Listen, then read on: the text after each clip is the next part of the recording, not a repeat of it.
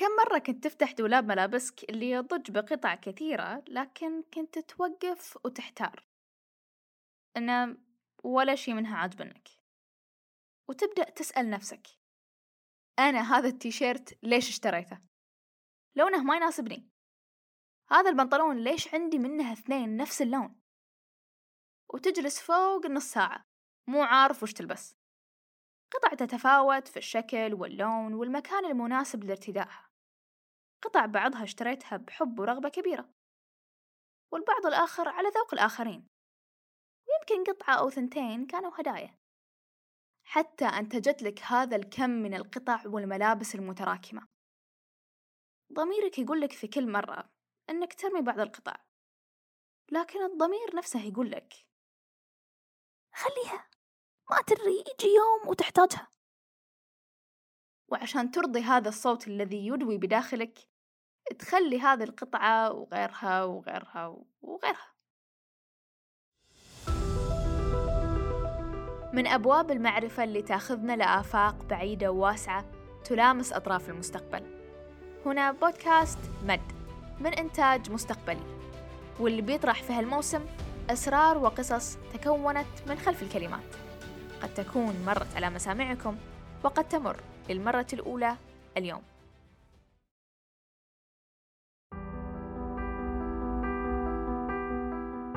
هل الموضوع مقتصر على الملابس بس؟ يا ريت.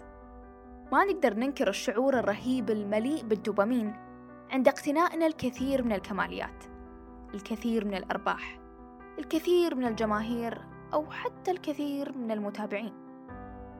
ومرات نظن أن كثرة الأشياء اللي نملكها راح تكون قادرة على تحسين جودة حياتنا وبتساعد على جعلنا مقبولين في نظر المجتمع. أو نتوهم بأنها ستملأ فراغات عجزنا نحن أنفسنا عن ملئها. صحيح أنها بتجلب معاها بعض السعادة ولكن سعادة مؤقتة. ستخلف بعدها شعورا معاكسا تماما. فوضى إزعاج عدم اكتفاء ورغبة بالمزيد. خلينا ناخذ لمحة على ما يعرف بمثلث الحريق. وهو مثلث يتكون من ثلاثة عناصر اللي هم الحرارة الوقود والأكسجين. ما أن تتواجد مع بعضها البعض راح تؤدي إلى اندلاع حريق. ذات المثلث وذات العناصر نقدر نجعلها عناوين عشان توصف لنا مجازا ما يحدث في حياة أغلب الأفراد منا. وكيف يؤثر مفهوم البساطة في نمط الحياة؟ العنصر الأول اللي هو الحرارة واللي يعبر عن التوق والحماسة إلى نيل إعجاب الآخرين وهي وسيلة نافعة للانخراط في المجتمع. لكن في الوقت نفسه تعبد لنا طريق وهمي نحسب أننا في نهايته سنتحلى بالثقة المطلقة في أنفسنا. بينما في الحقيقة هذا الطريق لا توجد له نهاية أصلا. العنصر الثاني اللي هو الوقود ويتمثل في الإعلانات اللي تنتشر حولنا الوقود اللي يحمس رغباتنا وتتكون عندنا هذه المخاوف كالوقود اللي يدفع بنا إلى شراء المزيد. أملا في تهدئة أنفسنا اللي تنجذب نحو أول دعاية للمنتج السحري. ظنا منا أنه راح يداوي كل هذه الهواجس النفسية.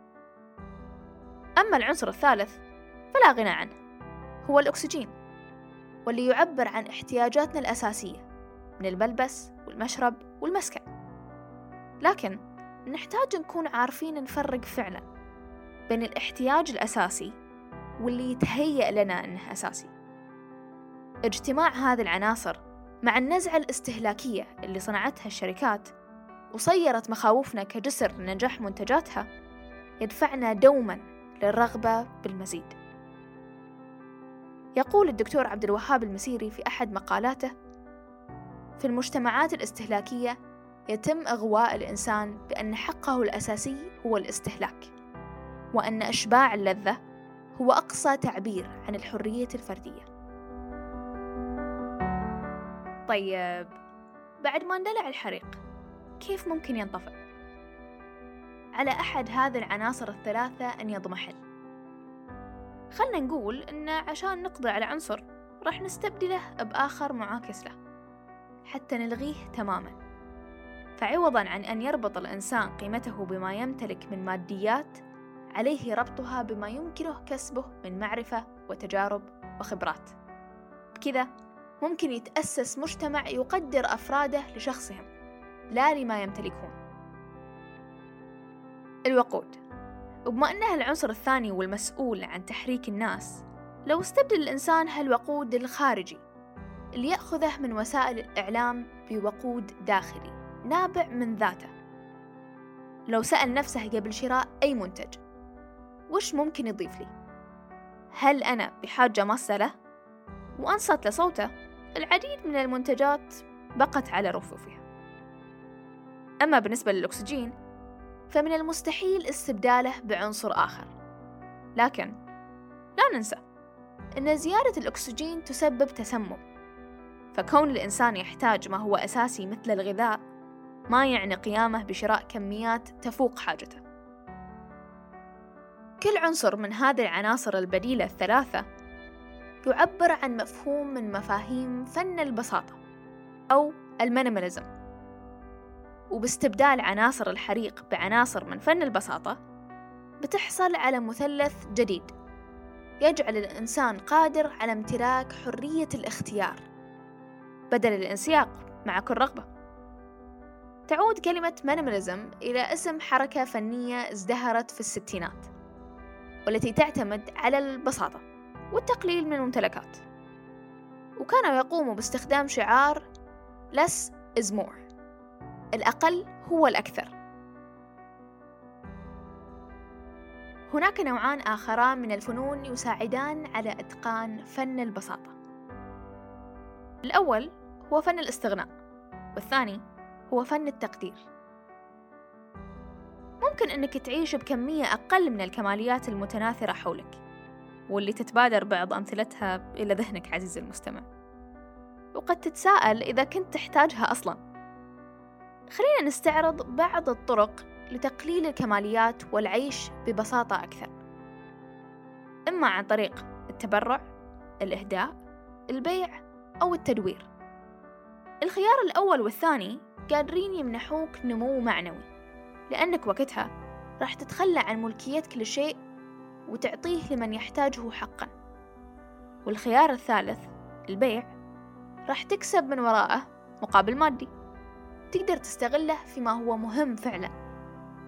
وفي كل الأحوال فإن المساحة الفارغة في الخزانة أو على الرف لها قدرة ساحرة على منحك مساحة ذهنية أو ما يسمى بالصفاء الذهني. أما الخيار الرابع فخلينا نعتبره معروف تهديه لنفسك عشان يعني تساعد الأرض تتحسن. بما أن وصلنا لنهاية حلقة اليوم أحب أذكركم يا رفاقي إن كل ما حصرنا اختياراتنا في أغلب أمور الحياة كل ما كان لدينا مساحة كافية لتصفية أذهاننا وكل ما زادت عندنا القدرة على التركيز بشكل أكبر. فتراكم الجمادات من حولنا يشعرنا بالفوضى الداخلية والخارجية. والقلة تجعلنا نقدر قيمة ما لدينا. باختصار بنكون قادرين نسجن عواصف التشتت والحيرة. اللي ما يفارقونا في أغلب المرات التي تتعدد فيها الخيارات لدينا. فالبساطة باستطاعتها إظهار أشيائنا المهمة اللي دثرناها وسط زحام اختلقناه لأنفسنا من غير ما نحس.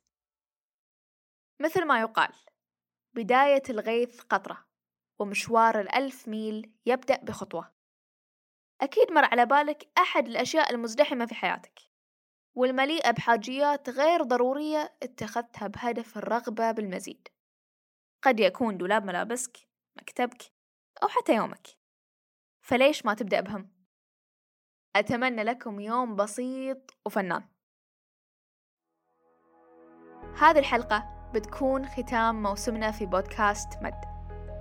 تعرفنا في هالموسم على مصطلحات عديدة ومن وجهات نظر مختلفة. نتمنى أن تكونوا استمتعتوا بهم يا أصحاب. لا تنسوا تشاركوا الحلقة مع أصحابكم وتسمعوا حلقاتنا السابقة إذا ما سمعتوها. لنبقى على تواصل عبر حساباتنا في مواقع التواصل الاجتماعي. نلتقيكم قريباً.